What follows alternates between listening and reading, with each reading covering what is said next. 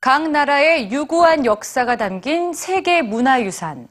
직접 그 나라를 방문해야만 볼 수 있다는 게 일반적인 생각인데요.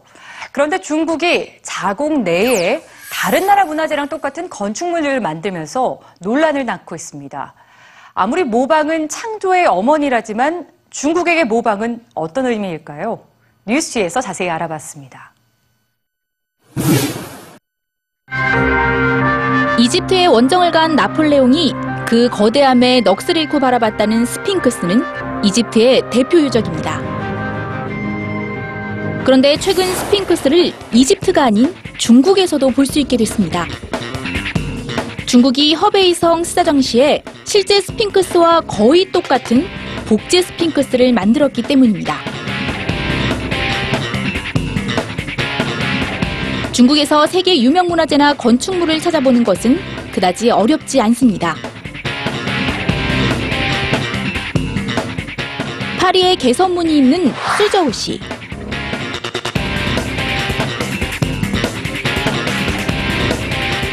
영국의 스톤헨지가 들어선 퍼페이시.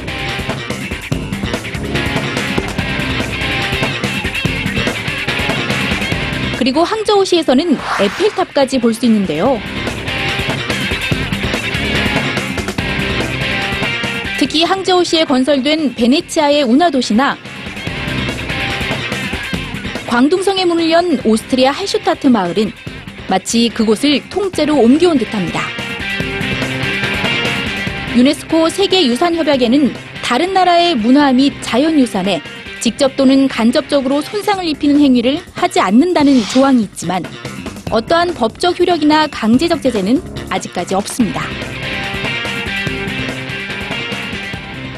في ربط مع اليونسكو عشان الاتفاقات الدوليه اللي موقع عليها الصين موقع عليها مصر موقع عليها هل يتم تقاضي في الموضوع ده او او ممكن يتم هدمه او تدميره او الغاء الفكره من بابها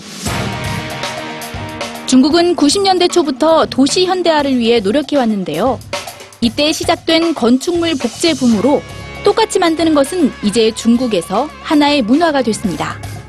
중국의 이런 모방 문화는 이미 수세기 전 고대에서부터 그 근원을 찾아볼 수 있습니다.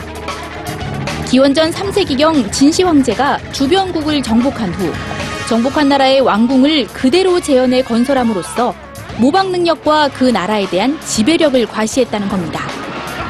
현대 중국의 모방 건축을 쓴 비앙카 버스커는 중국인들이 모방에 대해 어떻게 생각하는지를 아는 게 중요하다고 말합니다. In China, I think that a copy has a much greater status. It can be a sign of, of mastery, of skill. It's a way of showing um, a real ability to do something well. 모방 문화가 생긴 또 다른 이유는 도시 개발입니다. 중국의 주요 도시 중 하나인 수저우시는 세계 유명 건축물을 모아놓은 모방 도시로 빠르게 성장하고 있는데요.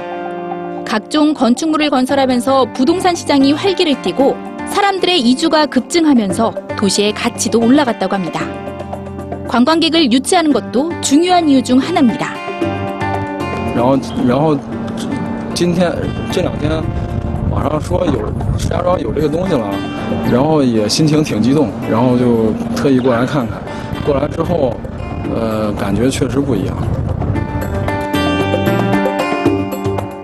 하지만 이런 모방 건축물들이 늘어나면서 다양한 문제도 발생하고 있습니다.